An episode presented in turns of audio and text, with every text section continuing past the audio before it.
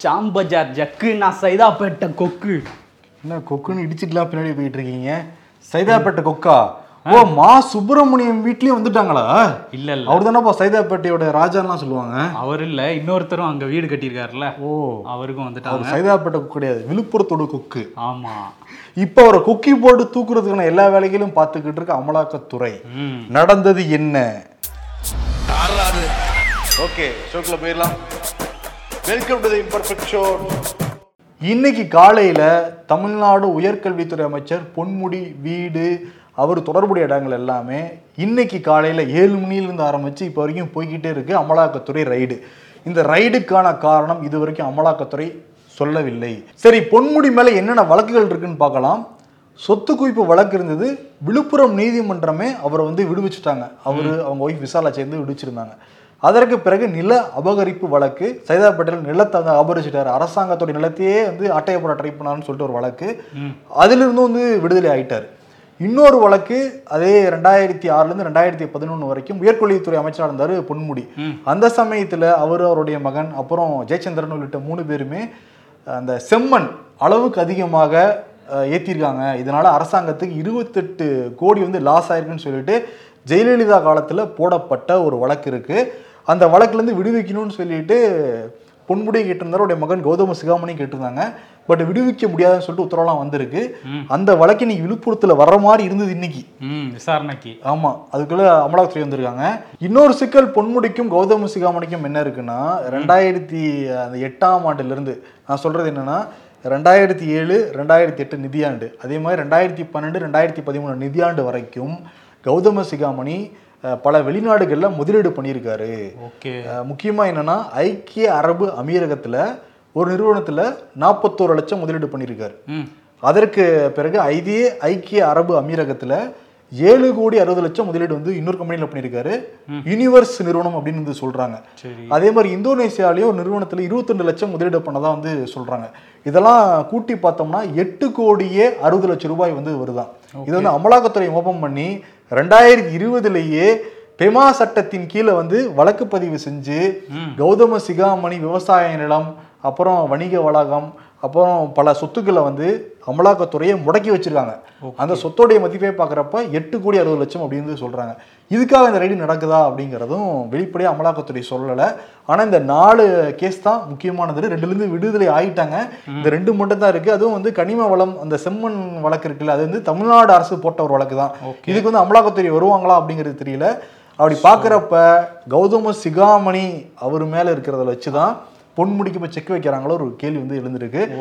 விழுப்புரத்துல மூன்று இடங்கள் அவருடைய வீடு அதே மாதிரி கயல் பொன்னி அன்கோன்னு ஒரு அவருடைய நிறுவனம் வந்து ஒன்று செயல்பட்டுக்கிட்டு இருக்கு. அது என்னன்னா விழுப்புரம் முழுக்க சிகரெட் வந்து ஹோல்சேல் பண்ற அந்த கம்பெனி தான்.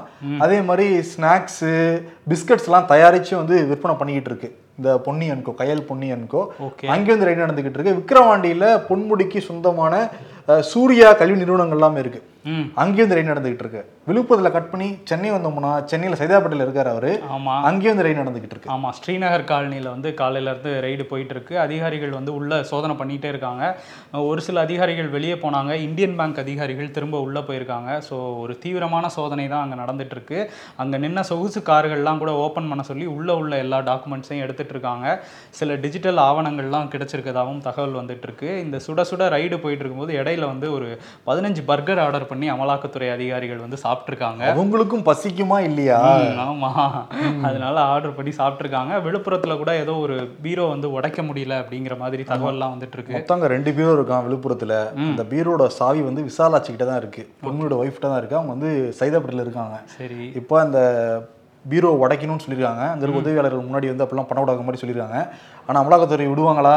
பூட்டு உடைக்கிற ஆளே கூட்டு வந்திருக்காங்க. ஓகே. கூட்டு வந்து ஏதோ ட்ரை பண்ணியிருக்காரு. ரொம்ப டெக்னாலஜியா இருக்கு சார்ன்ட்டு வெளியே வந்து பேசிட்டு போனாரு. இருந்து ஒரு ஆளை கூட்டிட்டு வந்து அந்த பீரோ லாக்கர் வந்து உடைக்க போறாங்களாம். பாண்டிச்சேரியிலேருந்து கூட்டு வர்றது இங்கே சென்னையிலே வந்து சாவியை வாங்கிட்டு போகலாம் ஓகே. ஆனால் வந்து என்ன நடக்குது அப்படிங்கிறத பார்ப்போம். இதுதான் முதலமைச்சர் ஸ்டாலின் என்ன சொல்கிறாருன்னா இது வந்து நாங்கள் எதிர்க்கட்சிகள் இரண்டாவது முறையாக கூட போகிறோம் அதை பார்த்து எரிச்சல் அடைஞ்ச மோடி அரசாங்கம் இந்த மாதிரி அமலாக்கத்துறையை அனுப்பியிருக்கு. இது வந்து அதிமுக ஆட்சி காலத்தில் போடப்பட்ட ஒரு பொய் வழக்கு. இதை பதிமூணு வருஷம் கழிச்சு நீங்கள் வந்து ரெய்டு பண்ணுறீங்களா அப்படிங்கிற மாதிரி அவர் வந்து அந்த மண் செம்மண் குவாரி வழக்கை தான் அவர் குறிப்பிடுறாரு. இதை சட்ட ரீதியாக பொன்முடி எதிர்கொள்வாருன்னு சொன்னார். சில பத்திரிகையாளர்கள் வந்து கேள்வி கேட்டாங்க இந்த மாதிரி பாஜக அரசு உங்களுக்கு நெருக்கடி கொடுக்குதுன்னு நினைக்கிறீங்களான்ட்டு? இல்லை இல்லை ஏற்கனவே வந்து எங்களுக்கு ஆளுநர் வந்து தேர்தல் பிரச்சாரம்லாம் பண்ணிட்டு இருந்தாரு. இப்போ அந்த லிஸ்ட்டில் அமலாக்கத்துறையும் சேர்ந்துருக்காங்க. எங்களுக்கு தேர்தல் வேலை ஈஸியாக இருக்குங்கிற மாதிரி ரொம்ப கேஷுவலாக பேசிட்டு கிளம்பி போயிருக்காரு பெங்களூருக்கு எத்து மிரட்டு மிரட்டு அப்படிங்கிற மாதிரி வந்து சொல்லிட்டு கிளம்பி போயிருந்தாரு. அதே மாதிரி நீர்வளத்துறை அமைச்சர் துரைமுருகன்கிட்ட கேள்வி கேட்டப்ப அப்படியா? அவர்கள் ரெயின் நடக்குதா எனக்கு தெரியாதேப்பா காலையில் பேப்பர் கூட போடலையே பேப்பர் கூட படிக்கலையே அப்படின்னாப்புல. "ஏங்க, நடக்கிறதே காலையில தாங்க. சரி என்ன நினைக்கிறீங்க? அப்படிங்கிறப்ப என்னதான் நடக்கும் நடக்கட்டுமே. இருட்டினில் நீதி மறையட்டுமே. ஓ பாட்டாவே பாடிட்டீங்களா? அப்படிங்கிற மாதிரி ஒரு தலைவன் இருக்கிறான் தலைவன் இருக்கிறான் மயங்காதேங்கிற லைன் மட்டும் ஒரு சொல்லல. சொல்ல மனசு வரலையா? அதோட கட் பண்ணிட்டாரா?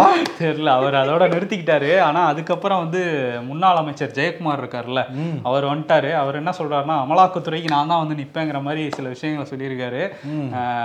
அதாவது அமாவாசைக்கும் அப்துல் காதருக்கும் என்ன சம்பந்தங்கிற மாதிரி தான் இந்த எதிர்க்கட்சி கூட்டத்துக்கும் அமலாக்கத்துறை சோதனைக்கும் என்ன சம்பந்தம்னு கேக் கேட்க வேண்டியிருக்கு. ஏன்னா அமலாக்கத்துறை ஆதாரம் இல்லாமலாம் சும்மா உள்ள வந்திருக்க மாட்டாங்க. கண்டிப்பா முகாந்திரம் இருக்கும் அப்படின்ட்டு அவரும் கொளுத்தி போட்டிருக்காரு. சரி இந்த அமலாக்கத்துறை மகாராஷ்டிரா பக்கம்லாம் போக மாட்டாங்களா? மகாராஷ்டிரா பக்கம் தான் அவங்களே இந்த பக்கம் வந்துட்டாங்களே. மகாராஷ்டிரா பக்கம் அவங்க ஆட்சி செய்யற இடங்கள்லாம் அமலாக்கத்துறை போக மாட்டேங்குது. ஆட்சி செய்யற இடங்கள் எல்லாம் புரி வச்சு அடிக்கிறாங்க. அடிக்கிறாங்க. அதுவும் வந்து இன்னைக்கு வந்து காங்கிரஸ் தலைவர் மல்லிகார்ஜுனா கார்கே அரவிந்த் கெஜ்ரிவால் ஆம் ஆத்மியோட ஒருங்கிணைப்பாளர்லாம் வந்து இதுக்கு பொன்முடி ரைடுக்கு வந்து கண்டனம் தெரிவிச்சிருக்காங்க. இது பாஜகவோட அரசியல் பழிவாங்கல் அப்படின்ட்டு. இன்னைக்கு வேற எல்லாம் ஒரே இடத்துல கூடுறாங்கல்ல பெங்களூர்ல. இரண்டாவது முறையாக எதிர்க்கட்சிகள் கூட்டம் இன்னைக்கு நடக்குது. கர்நாடக முதல்வர் சித்தராமையா வந்து இன்னைக்கு இரவு விருந்து வைக்கிறார் எல்லாருக்கும். இந்த இன்னைக்கு கூட்டத்துல வந்து ராகுல் கார்கேவை தவிர சோனியா காந்தியும் கலந்துக்கிறாங்க. ஸோ எல்லா தலைவர்களும் இங்க இருந்தும் முதலமைச்சர் ஸ்டாலின் போயிருக்காரு. அவர் டி கே சிவகுமார் வேற பூவெல்லாம் கொடுத்து வரவேற்றிருக்காரு. காவேரி நீர் பத்தி பேசுவாங்க அப்படின்னு எதிர்பார்க்கலாம். பூ கொடுத்தப்பே அவர் சொல்லிருக்கலாம் ஏன் காவேரி பத்தி ரொம்ப டிஸ்டர்ப் பண்ணாதீங்க. இங்க ஆல்ரெடி பல குடைச்சல் போயிட்டு இருக்கப்ப நீங்களே பாயிண்ட் எடுத்து கொடுக்குறீங்க. இங்க இருக்கிற எதிர்க்கட்சிகளுக்கு ஆமா அந்த மாதிரி பேசுவாங்க கண்டிப்பா. நாளைக்கு வந்து அந்த ஆலோசனை கூட்டம் நடக்க போகுது. ஆமா இன்னைக்கு வந்து அன்அபிஷியலான ஒரு கூட்டம். மொத்தம் இருபத்தாறு கட்சிகள் வந்து கலந்துக்கிறாங்க பெங்களூர்ல. பெங்களூரு ஒரு திருவிழா குளம் தான் இருக்கான் எல்லாருக்கும் பேனர் வச்சிருக்காங்க. வைகோக்கெல்லாம் வச்சிருக்காங்கப்பா பெரிய பேனர் வைகோ பார்த்து சந்தோஷம் தமிழ்நாட்டிலே வைக்க மாட்டேங்கிறாங்க. பெங்களூர்ல வைக்கிறாங்க. அதான்ப்பா காங்கிரஸ். அப்படிங்கிற மாதிரி அவர் கொண்டாடிக்கிட்டு இருப்பாரு.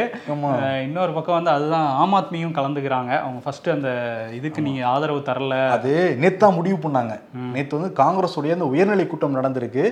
இந்த வரப்போட நாடாளுமன்ற கூட்டத்தொடர்ல அந்த டெல்லி அதிகாரம் அந்த அரசு நிர்வாகம் யாருக்கு சொந்தமானது? ஆளுநருக்கா? இல்ல முதல்வருக்காங்கிற சட்ட மசோதா கொண்டு வர போறாங்க. ஆளுநருக்கு தான் கொண்டு வர போறாங்க. ஆரம்பத்திலிருந்தே அரவிந்த் கெஜ்ரிவால் மம்தா ஸ்டாலின் நிறைய பேர் சந்திச்சிட்டு இருந்தாரு. இந்த மசோதா வந்துச்சுன்னா எங்களுக்கு ஆதரவா வாக்களிங்க அந்த மசோதாவுக்கு எதிராக வாக்களிங்க அப்படின்னு சொல்லிட்டு இருந்தாங்க. காங்கிரஸ்லையும் கோரிக்கை வச்சுக்கிட்டு இருந்தாரு. நீங்க எதிராக வாக்களிக்கணும் எதிராக வாக்களிக்கணும்ட்டு ராகுல் காந்திட்டி கார்கெட்டி டைம்லாம் கேட்டிருந்தாரு. பட் அவங்க கொடுக்கவே கிடையாது. நீங்க இதுக்கு சப்போர்ட் பண்ணா மட்டும் தான் நான் உங்களுக்கு சப்போர்ட் பண்ணுவோம்ப்பா அப்படின்னு சொல்லிட்டு பந்தா பண்ணிக்கிட்டு இருந்தாரு.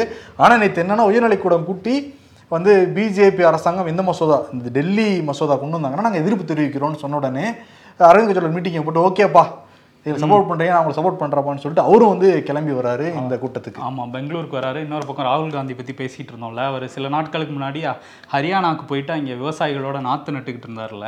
அப்போ விவசாயிகள்லாம் கேட்டிருக்காங்க உங்க வீட்டுக்கு எங்களை கூட்டு போவீங்களா டெல்லிக்குன்னு? அதனால நேத்து வந்து ஒரு வேன் வச்சு அவங்கள வீட்டுக்கு கூட்டிட்டு வந்து விருந்தெல்லாம் வச்சிருக்காரு. அங்க வந்து சோனியா காந்தி பிரியங்கா காந்தி எல்லாரும் அவங்கள கட்டி தழுவி வரவேற்று சாப்பாடுலாம் ஒண்ணா உட்காந்து சாப்பிட்ருக்காங்க சோனியா காந்தி டான்ஸ் ஆடின வீடியோ எல்லாம் வேற வந்துட்டு இருக்கு. விவசாயிகளோட டான்ஸ் ஆடின வீடியோ இல்லை பார்க்கவே ரொம்ப அழகா இருந்தது. சோனியா காந்தி.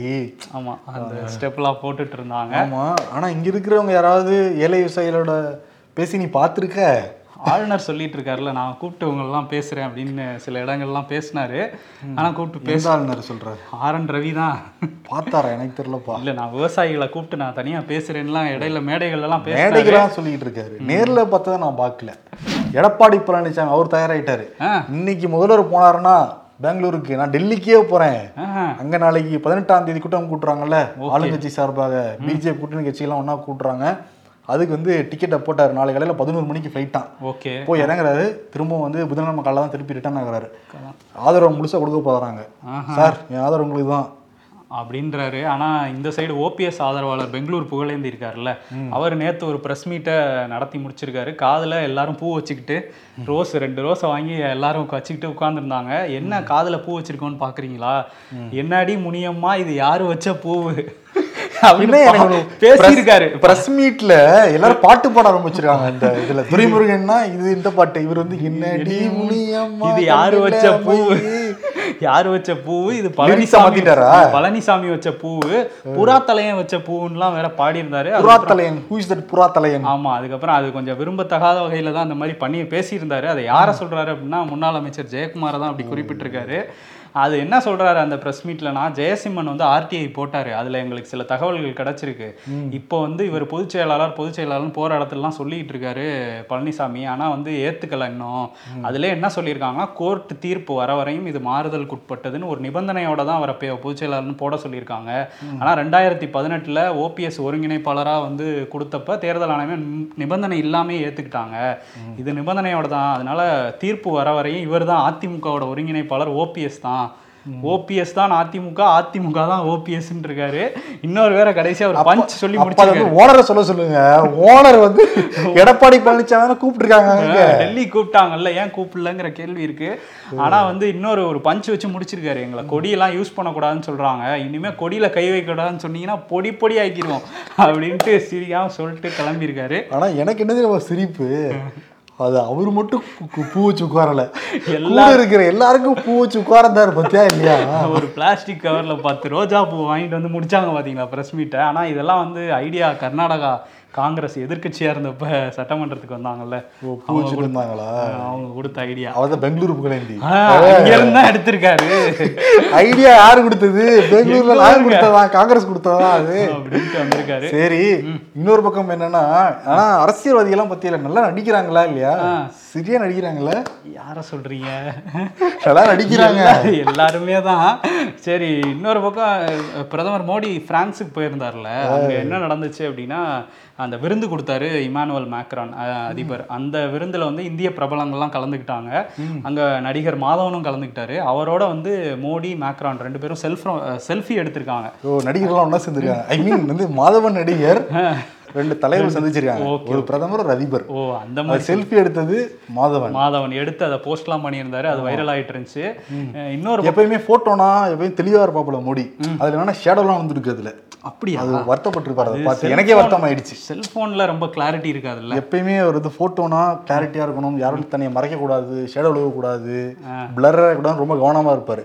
அதுல மாதவனே என்ன பண்றாரு ஒட்டி நின்னு ஷேடோ விழுந்துச்சு தலைவருக்கு. வந்துருச்சு இல்ல சில போட்டோஸ் கேமரால இருந்து வந்திருக்கு பாத்தீங்களா? அதுல கொஞ்சம் கிளாரிட்டியா இருக்க மாதிரி தான் இருக்குது. நேத்து சரத்பவார் வந்து அவரோட ஆபீஸ்ல இருந்தாரு. திடீர்னு அஜித் பவாரும் அவரோட ஆட்களும் அமைச்சர்களா பொறுப்பேத்தாங்களே எல்லாம் திடீர்னு ஆபீஸ்க்குள்ள வந்துட்டாங்க. அங்க உள்ள அதிகாரிகளுக்கு இவங்களை நிறுத்துறதா வேணாமான்ட்டு ஒரு பயம். பழைய இடம் இல்ல அவங்களுக்கு. சேர்ந்துட்டு வந்த உடனே நேரடியா சரத்பவார் காலில் போய் எல்லாரும் விழுந்துட்டாங்க. ஆகா இந்த பக்கம் வந்துட்டாங்களா அப்படின்னு எதிர்பார்த்தா எந்திரிச்சதுக்கு அப்புறம் எங்களெல்லாம் ஆசீர்வாதம் பண்ணுங்க. நீங்க தான் எங்களுக்கு முன்னோடி அப்படின்னு சொல்லிட்டு நீங்களே எங்க பக்கம் வந்துருங்கன்னு கூப்பிட்டுருக்காங்க. சரத்பவார் வந்து இதை அவரை வேதனைப்படுத்துறாங்களா இல்ல கிண்டல் பண்றாங்களா? இல்ல அவர் வேதனைப்படுத்தின மாதிரி தான் இருந்திருக்கும். அந்த இடத்துல அவரால் எதுவுமே பேச முடியல அப்படிங்கிறதான் அங்க இருந்த நிர்வாகிகள்லாம் சொல்றாங்க. அப்படியே அமைதியா தான் இருந்திருக்காரு. அதுக்கப்புறம் இளைஞர் நிர்வாகிகளோட அந்த இளைஞர் அணி நிர்வாகிகளோட நடந்த கூட்டத்துல வந்து சரத்பவார் பேசியிருக்காரு. யார் கூப்பிட்டாலும் போக மாட்டேங்கிற டோன்ல தான் பேசியிருக்காரு. அதாவது நான் வந்து முற்போக்கு அரசியலை எடுத்துட்டு போயிட்டு இருக்கேன் பாஜக வந்து பிளவுபடுத்துற அரசியலை கொண்டு வருது. அவங்க பக்கம் கண்டிப்பா நான் போக மாட்டேங்கிறத அவர் அழுத்தமா சொல்லியிருக்காரு. அவர் வந்திருக்காரா. பெங்களூரு? வருவாரு. வந்துகிட்டு இருக்காரு என்னப்பா அஞ்சு மணி ஆயிடுச்சு இன்னமும் வந்துகிட்டு இருக்காரு இரவு விருந்து தானே நைட் வந்து கரெக்டாக கலந்துக்குவாரு. கலந்து போறானா என்ன எனக்கு புரியவே இல்லைன்னா பிஜேபி பிளவுபடுத்துன்னு குறிப்பிடுறாரு. கட்சியை பிளவுபடுத்திட்டாங்க. பல இடங்கள் என்ன பார்த்துருக்கோம்? நம்ம அதிமுக ஆகட்டும் இல்லை மகாராஷ்டிராவோட சிவசேனா ஆகட்டும் பிளவுபடுத்தினா நீதிமன்றத்துக்கு போவாங்க. சரத்பவார் நீதிமன்றத்துக்கு போனார் அது வரைக்கும். இல்ல இப்ப தேர்தல் ஆணையத்துக்கு போயிருக்காரு. பின்னாடி போவாருன்னு நினைக்கிறேன். அதுதான் டவுட் வருது எனக்கு. இவரு ஒரு வேளை பிஜேபியோட பி டீமோ யாரு பி டீம்ங்கிறது கண்டுபிடிக்க முடியாத அளவுக்கு கட்டமைச்சு வச்சிருக்கிறாங்க. ஆனா வந்து அண்ணாமலை இருக்காருல்ல. அண்ணாமலை தென்னாப்பிரிக்கா போறாரு. அந்த பிரிக்ஸ் மாநாட்டுல இருந்து கலந்துக்க போறாராம். அது இல்லாம என்ன சொல்றாங்கன்னா வெளிநாடுகள்ல பிஜேபி தான் நிகழ்ச்சி நடத்த நடத்தினா இல்லை பிஜேபி நிர்வாகிகள் ஏதாவது போகணும்னா முதல்ல சூஸ் பண்ணுறது அண்ணாமலை தானா. இப்போ நாலு பேர் கொண்ட குழு போகிறாங்கன்னா அதுக்கு தலைவரே வந்து அண்ணாமலைன்னு வந்து குறிப்பிடுறாங்க. ஓகே. அதனால என்னன்னா நீங்க நல்லா இங்கிலீஷ்லாம் பேசுறப்பா வெளிநாடுகள்லாம் பிஜேபி சார்பா நீ போய் பேசிக்கிட்டு இருக்க. பேசாம நீங்க ஏன் வந்து மாநிலங்களவை அமை மாநிலங்களவை உறுப்பினர் ஆகக்கூடாதுன்னு கேட்டிருக்காங்க. ஓஹோ. ராஜஸ்தான்ல இருந்து நீங்க ஆயிடுறீங்களான்னு ஆஃபர்லாம் கொடுத்துருக்காங்களாம். பட் ராஜஸ்தான்ல இப்போதைக்கு ஃபுல்லாக தான் இருக்கு. பட் இந்த கோவா சில இடங்கள்லாம் இருக்கான் கேட்டோன்னு இல்லை இல்லை நான் வந்து தமிழ்நாடு அரசியல் தான் நான் பண்ண வந்து முன்னாடியே சொல்லிட்டாரு. இந்த மண்ணை விட்டு போக மாட்டேன் அந்த மாதிரிலாம் சொல்லிட்டு ஆமா இருந்தாருல்ல. அப்புறம் என் மக்கள் என் மண் சொல்லிட்டு ராஜஸ்தான் வந்தாருன்னா இன்னும் நல்லா கேள்வி வைப்பாங்களா இல்லையா மக்கள்? ஆமா அவரது வேற ஒரு ஐடியால இருக்காரு. மாநிலங்களவை உறுப்பினர்லாம் வேணாம் மாநிலமே வேணும். அதாவது முதலமைச்சர் எங்க அண்ணன் தான் சில அண்ணாமலையோட ஆர்மி அவங்கலாம் சொல்லிட்டு இருக்காங்க. அதை இன்னொருத்தர் அந்த ஆர்மியில சேர்ந்திருக்காரு. யாருன்னா தமிழருவி மணியன். தமிழறிவு முனியன் காமராஜர் மக்கள் கட்சி. அவரு காந்திய மக்கள் இயக்கம் இருந்தாரு. இப்ப காமராஜர் மக்கள் கட்சின்னு வந்து மதுரையில இப்ப சத்தியம்லாம் பண்ணாரு. இப்போ ஆனா சாகும் வரை ஆமா அரசியல் ஈடுபட மாட்டேன் அப்படின்னாரு. இதே மாதிரி ஞாபகம் இருக்கு. சரணனை பக்கத்துல நின்றுட்டு இருந்தாப்புல. ஆ, உறுதியா வருவாருன்னு சொன்னேன். நிறைய ஆடியன்ஸ் கூட நிச்சயம் ஞாபகம். இருக்கும். வந்துட்டாரு. இங்க வந்துட்டாரு. அதுதான் அவர் மாத்தி மாத்தி தானே பேசிட்டு இருக்காரு. ஃபர்ஸ்ட் ஆன்டி பிஜேபின்னாரு இப்ப பிஜேபி ஸ்டாண்ட் எடுத்து பேசியிருக்காரு. என்ன சொல்றாருன்னா அஹ், அண்ணாமலைக்கு வந்து நம்ம நல் நல்லாட்சி அமையணும்னு நினைக்கிற வாக்காளர்கள்லாம் அவரோட கரங்களை வலுப்படுத்துங்க. அவர் ரெண்டாயிரத்தி இருபத்தாறுல நினைக்கிறது நடக்கும் அப்படிங்கிறதெல்லாம் பேசியிருக்காரு. அப்புறம் தேமுதிக பாமக வந்து பாஜக கூட்டணிக்கு வரணும். மோடி தான் திரும்ப பிரதமர் ஆகணும் அப்படின்லாம் பேசிட்டு இருந்தாரு. ஏன்னா ரெண்டாயிரத்தி பதினாலு இவர் தான் ஆர்கனைஸ் பண்ணாப்புல. ம். எல்லாரும் ஒண்ணா வாங்க ஒண்ணா வாங்க ஒண்ணா வாங்கன்னு அப்புறம் எல்லாரும் கழட்டி விட்டு போயிட்டாங்க அவரை. அப்புறம் வந்து நான் தான் எல்லாம் ஒண்ணு சேர்த்தேன். மோடி பிரதமர் ஆயிட்டாரு. அவர் புலம்பிக்கிட்டு இருந்தாரு மனுஷன். அப்புறம் ரஜினி நம்பிக்கை நாயன் பேசிக்கிட்டு இருந்தாரு. அப்புறம் அவர் கிளம்பின உடனே வந்து இல்ல நானும் கிளம்புறேன்னாரு. நான் இனிமேல் வேணாம். அரசியலே வேணாம். இந்த பொது வாழ்க்கையே வேணாம்னு இருந்தாரு. இப்போ திருப்பி உள்ள என்ட்ரு ஆயிருக்காரு ஆனா அடிக்கடி மாத்தி பேசுனதுல இவர் தான் நம்பர் ஒன்னா இருப்பாருன்னு நினைக்கிறேன். நிறைய பேர் இருக்காங்க அப்போ அதுல. இல்ல இவர் டஃப் அண்மை காம்படிஷன் காலமா ஆமா டஃப் காம்படிஷன்ல இவரும் வந்து இருக்காரு. ஓகே. சரி அப்புறம் இன்னொரு விஷயம் என்னன்னா தக்காளி விலை. ம். தக்காளி விலை தமிழ்நாட்டுல 200 ரூபாய் வந்து தாண்டி போய்கிட்டு இருக்கு. இஞ்சி வந்து இரநூத்தம்பது ரூபா. பூண்டு வந்து நான் சொல்றதெல்லாம் ஒரு கிலோ. பூண்டு வந்து ஒரு கிலோ இரநூத்தி முப்பது ரூபா. பீன்ஸு நூற்றி இருபது ரூபா. எல்லாமே ட்ரிபிள் டிஜிட்ல வந்து போய்கிட்டு இருக்கு. போய்கிட்டு இருக்கு. ஆனா சைஸ் வந்து தக்காளியோட சைஸ் அரணலிகா சைஸுக்கு வந்துருச்சு. ஏன் அப்படின்னா தக்காளி டிமாண்ட் இருக்கிறதுனால அது பெருசா இருக்கிறது முன்னாடியே பிடிங்கிறாங்க படிச்சிருக்காங்க போல. ஆனா அது பழுத்திருக்கு அந்த சைஸ்ல சோ அந்த மாதிரி தான் கல் வச்சு மாங்காய் தான் பழுக்க வைக்க முடியும்? தக்காளி பழுக்க வைக்க முடியுமா? அதுதான் என்ன சொல்றாரு அமைச்சர்? எம்ஆர்கே பன்னீர்செல்வமும் கேஆர் பெரியகருப்பனும் என்ன சொல்லியிருக்காங்கன்னா மத்திய அரசு இந்த தக்காளி விலையை பத்தி கண்டுக்கவே இல்லை. அவங்க வந்து எந்த நடவடிக்கையும் எடுக்கல. நம்மளாவது இங்க பசுமை பண்ணையில விற்கிறோம் அஹ், இந்த மாதிரி ரேஷன் கடைகளில் விற்கிறோம் வேற எந்த நடவடிக்கையும் மத்திய அரசு தரப்புல இருந்து எங்களுக்கு ஆதரவு இல்லைங்கிற மாதிரி பேசியிருக்கிறாங்க. இன்னொரு அமலாக்கத்துறை நடவடிக்கை இருக்கு இல்லைங்க. அப்புறம் என்னங்க தக்காளி நடவடிக்கை? அதுதான் மத்திய அரசு பண்ணியிருக்காங்கல்லங்கிற மாதிரி அவங்க சொல்லுவாங்க. ராகுல் காந்தி மோடிங்கிற பேர் வந்து தவறாக அவதூறாக பேசிவிட்டார் அப்படின்னு சொல்லிட்டு குஜராத் கீழ் நீதிமன்றத்தில் ரெண்டு ஆண்டுகள் சிறை தண்டனை கொடுத்துருந்தாங்க. அப்புறம் குஜராத் உயர்நீதிமன்றத்துக்கு மேல்முறையீடு போனார். அவங்களும் வந்து இந்த தீர்ப்பை உறுதி பண்ணியிருந்தாங்க. எப்போ உச்சநீதிமன்றத்துக்கு போக போறாரு எல்லாரும் பார்த்துக்கிட்டு இருந்தப்ப சனிக்கிழமை இந்த உச்சநீதிமன்றத்தில் போய் மனு வந்து போட்டிருக்காரு. கூடிய விரைவில் விசாரணைக்கு வரும் ராகுல் காந்தி வந்து விடுதலை ஆவார்னு சொல்லி காங்கிரஸ் கட்சிக்காரங்க நம்புறாங்க. பார்ப்போம் ஆனா அந்த வழக்குங்கிறது மிக முக்கியமான வழக்கு. காங்கிரஸை பொறுத்த வரைக்கும் சரி இந்தியாவை பொறுத்த வரைக்கும் சரி பிஜேபி பொறுத்த வரைக்கும் சரிதான். எல்லாருக்கும் முக்கியமான வழக்கு தான். ம். அதே மாதிரி இந்த வழக்கு பத்தி பேசுறப்ப தமிழ்நாட்டுல வந்து இந்த காவல்துறை அடக்குமுறை இருக்கு காவல்துறை விசாரணையில கைதிகள் மரணம் அடைகிறாங்க செய்தியெல்லாம் தொடர்ந்து கேள்விப்பட்டு தான் இருக்கும். மதுரையில வந்து உசிலம்பட்டி பகுதியைச் சேர்ந்த வேடன் அப்படிங்கிறவர் நைட்டு செகண்ட் ஷோ படம் பார்த்துட்டு திருப்பி வீட்டுக்கு வந்திருக்காரு. ஓகே. வர்ற வழியில் சந்தேகத்தின் பேரில் உசிலம்பட்டி அந்த காவல்துறை வந்து ஒரு காவல்துறை கூட்டிகிட்டு போயிருக்காங்க. காவல் நிலையத்துக்கு கூட்டு போயிருக்காங்க. கூட்டிகிட்டு போய் என்ன பண்ணாங்கன்னு தெரியல திருப்பி வீட்டுக்கு விட்டுருவாங்க. வீட்டுக்கு வந்து தூங்கினவர் அப்படியே தூக்கத்திலே மரணம் அடைஞ்சிருக்காரு. ஓகே. இப்போ அந்த அவங்க வேடனுடைய உறவினர் எல்லாருமே பயங்கர போராட்டம். இது வந்து காவல்துறை டார்ச்சர் பண்ணியிருக்காங்க அவரை. அதனால தான் இறந்து போயிட்டாருன்னு சொல்லிட்டு முறையிட்டிருக்காங்க. ஒரு பதட்டம் தான் அந்த இடத்துல நிலவுச்சு. பட் இது விசாரணை தான் தெரியும் என்ன நடந்தது அப்படிங்கிறது. ஆமாம் கண்டிப்பாக விசாரிக்கணும். ஏன்னா தொடர்ச்சியாக அந்த காவல்துறை மரணங்கள்ங்கிறது நடந்துட்டு இருக்கு இதுவும் அந்த வகையில் தான் நடந்துச்சாங்கிறத விசாரித்து உண்மையிலே நடந்திருந்தது அப்படின்னா காவல்துறையினருக்கு கண்டிப்பாக ஒரு கடுமையான இந்த மாதிரி விஷயங்களில் தண்டனை கொடுக்காதனால தான் அடுத்தடுத்து நடக்குதுங்கிறது எல்லாருமே சொல்கிறது இல்லை இந்த பெனிஸ் ஜெயராஜ் வழக்குலயே நீதிமன்றம் சீக்கிரமா விசாரிக்கணும்னு சொல்ல உத்தரவை போட்டுருக்காங்க இப்போ. ம் காலக்கெடெல்லாம் விதிச்சிருக்காங்க அப்போட காவல்துறையில சில பேர் திருந்த மாதிரியே தெரியல. ம் ஆமாம் ஓகே இன்னொரு பக்கம் வந்து பாமக தலைவர் அன்புமணி ராமதாஸ் இருக்கார்ல அவர் என்ன சொல்றாரு? சாதி அப்படிங்கிறது ஏதோ கெட்ட வார்த்தை மாதிரி பார்க்குறாங்க சாதிங்கிறது ஒரு அழகிய சொல் அப்படின்னு சொல்லியிருக்காரு. சாதிங்கிறது நிச்சயம் தேவை. சாதி மதத்தில் நிறைய வழக் பழக்க வழக்கங்கள்லாம் இருக்குது அதெல்லாம் நம்ம வந்து எடுத்துக்கணும். அதே நேரத்தில் அதனால ஒடுக்குமுறை அப்படிங்கிறது இருந்தால் அதை வந்து நம்ம ஏற்றுக்க முடியாது அப்படின்னு ஒரு மாதிரி உருட்டியிருக்காரு. இதுக்கு வந்து சமூக வலைதளத்தில் எதிர்ப்பு தான் நிறைய வந்துட்டு இருக்கு முற்போக்குவாதிகள் என்ன சொல்றாங்கன்னா சாதியை வச்சு பதவி அனுபவிச்சவங்க பணம் சம்பாதிச்சவங்க சாதி ஒரு அழகில தான் தெரியும் அவங்களுக்கு. பெருமைக்குரிய விஷயமா தான் தெரியும். அனுபவிக்காதவங்களுக்கு இதெல்லாம் வேணாம்னு நினைக்கிறவங்களுக்கு அதை வந்து ஒரு கேவலமான விஷயமா நினைப்பாங்க சாதியை. ஓகே. இவ்வளவுதான் டிஃப்ரென்ஸ் அப்படின்னு சொல்றாங்க. நீங்களே முடிவு பண்ணுங்க. அன்புமணி ராமதாஸ் பேசின பேச்சுக்கு. ம். அவ்வளவுதான். அதுக்கு மேல என்ன சொல்ல முடியும்? இலாக்கா இல்லாத அமைச்சர் செந்தில் பாலாஜி அவருக்கு வந்து இதயத்தில் கோளாறு இருந்ததுனால அறுவை சிகிச்சைலாம் நடந்து முடிஞ்சும் ஹாஸ்பிட்டலே தான் இருந்தார். பட் நீதிமன்றம் வந்து காவல் எடுத்துக்கலாம்னு சொன்னதுனால அப்போவே வந்து ஏன் இன்னும் வந்து சிறையில் மாற்றாமல் இருக்கீங்கன்னு சொல்லிட்டு கேள்விலாம் வந்தது. இன்னைக்கு வந்து செந்தில் பாலாஜியை புழல் சிறைக்கு மாற்றிருக்காங்க ஆமாம் ஆயுதப்படை போலீஸார் பாதுகாப்போட வந்து காவேரி மருத்துவமனை டு புழல் சிறையில் வந்து மாற்றிருக்காங்க அவருக்கு சிறப்பு ஏற்பாடுகள்லாம் அங்கே பண்ணிட்டு இருக்காங்க. அவர் வரதுனால. ஸோ அங்கே மாற்றிட்டாங்க இனிமேல் வந்து அமலாக்கத்துறை விசாரணையை வந்து தொடருவாங்க அப்படிங்கிறது தெரிய வருது. அமைச்சர் முத்துசாமி இருக்கார்ல அவர் வந்து சில நாட்களாக அந்த டாஸ்மாகை பற்றி பேசி பேசி பேசிகிட்டே இருந்தார்ல இப்போ ஒன்று பேசியிருக்காரு. இந்த காலையில் குடிக்கிறவங்கள வந்து குடிகாரங்கன்னு சொன்னீங்கன்னா என்னால் ஏற்றுக்கவே முடியாது. மாலையில் குடிக்கிறது அது வேற ஆனால் இது இவங்களை நீங்கள் சொல்லவே கூடாது. ஏன்னா அவங்க கடுமையான வேலைக்கு போகிறாங்க அவங்க குடிச்சிட்டு போகிறதுல நம்ம தப்பு சொல்ல முடியாதுங்கிற மாதிரி ஒன்று பேச அதுவும் இப்போ சமூக வலைதளத்தில் பெரிய விவாதமாக இருக்குது அவர் என்ன சொல்கிறாருன்னா அவங்க வந்து நாங்கள் அந்த காலையில் திறக்கலான்னு முடிவு பண்ணதே அவங்க கிட்ட இருந்து வந்த கோரிக்கையினால தான் ஆனால் அதில் எந்த முடிவையும் இப்போ வரையும் எடுக்கலை. ஆனால் அதை மீறி அவங்க மதுவுக்கு வெளியில் எங்கேயும் போயிடக்கூடாது அப்படிங்கிற ஒரு எண்ணத்தில் தான் அப்படி சொன்னோம். அப்படிங்கிற மாதிரி சொல்லியிருக்காரு. நிறைய வேலைகள் பார்க்குறவங்க மது குடிக்கிறாங்க. ஆனால் அந்த மாதிரி வேலைகள் மனிதர்களே பார்க்கக்கூடாதுன்னு சொல்லிட்டு உத்தரவே ஆமாம் அதே மீறி அமைச்சர் வந்து வெளிப்படையாக வந்து அதுவும் ப்ரெஸ் மீட்டில் இப்படி சொல்கிறது ரொம்ப அதிர்ச்சியாக தான் வந்து தெரியுது. ஆமாம் சாக்கடை அழுறவங்கெல்லாம் வந்து குடிக்கணும் அப்படிங்கிற மாதிரி அது தேவைப்படுது அவங்களுக்குங்கிற மாதிரி பேசியிருந்தாரு. பட் மனிதர்கள் அதுக்கு மாற்று தான் கண்டிப்பாக போகணுமே தவிர மது வந்து அதுக்கு தீர்வாகாது. அதை யோசிக்க மாட்டேங்கிறாங்க. ம். காலையில் எப்படி ஊற்றி கொடுக்கலாங்கிறது மட்டும் யோசிக்கிறாங்க. இது என்ன வகையான ஒரு மாடல்னே தெரியலையே. ம்.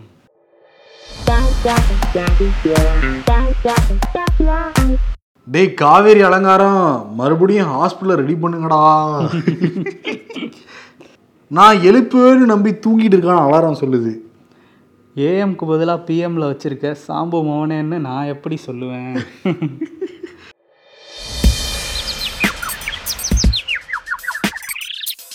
சென்னைனாலே கெத்து தான் ப்ரோ சென்னையில் உங்கள் ஏரியா எது ப்ரோ சிங்கப்பெருமாள் கோயில். என்ன அவன் அடிக்கிறீங்க?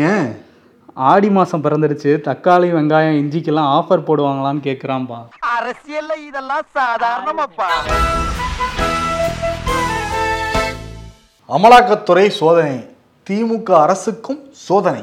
ரெண்டுமே சோதனை சோதனையில் இருக்குல்ல? ஆமாம் அதனால சோதனை மேல் சோதனை விருதை கொடுக்கலாம். பட் நம்ம கம்பெனி வந்து பலமுறை அந்த விருதை கொடுத்ததுனால அதனால போட்டு தாக்குக விருதை வந்து கொடுத்துடலாம். இது கொடுத்ததே இல்லையோ? சரி போட்டு தாக்கா கம்பெனி ரசித்தை வெளிப்படையாக சொல்லக்கூடாது. நன்றி வணக்கம். நன்றி.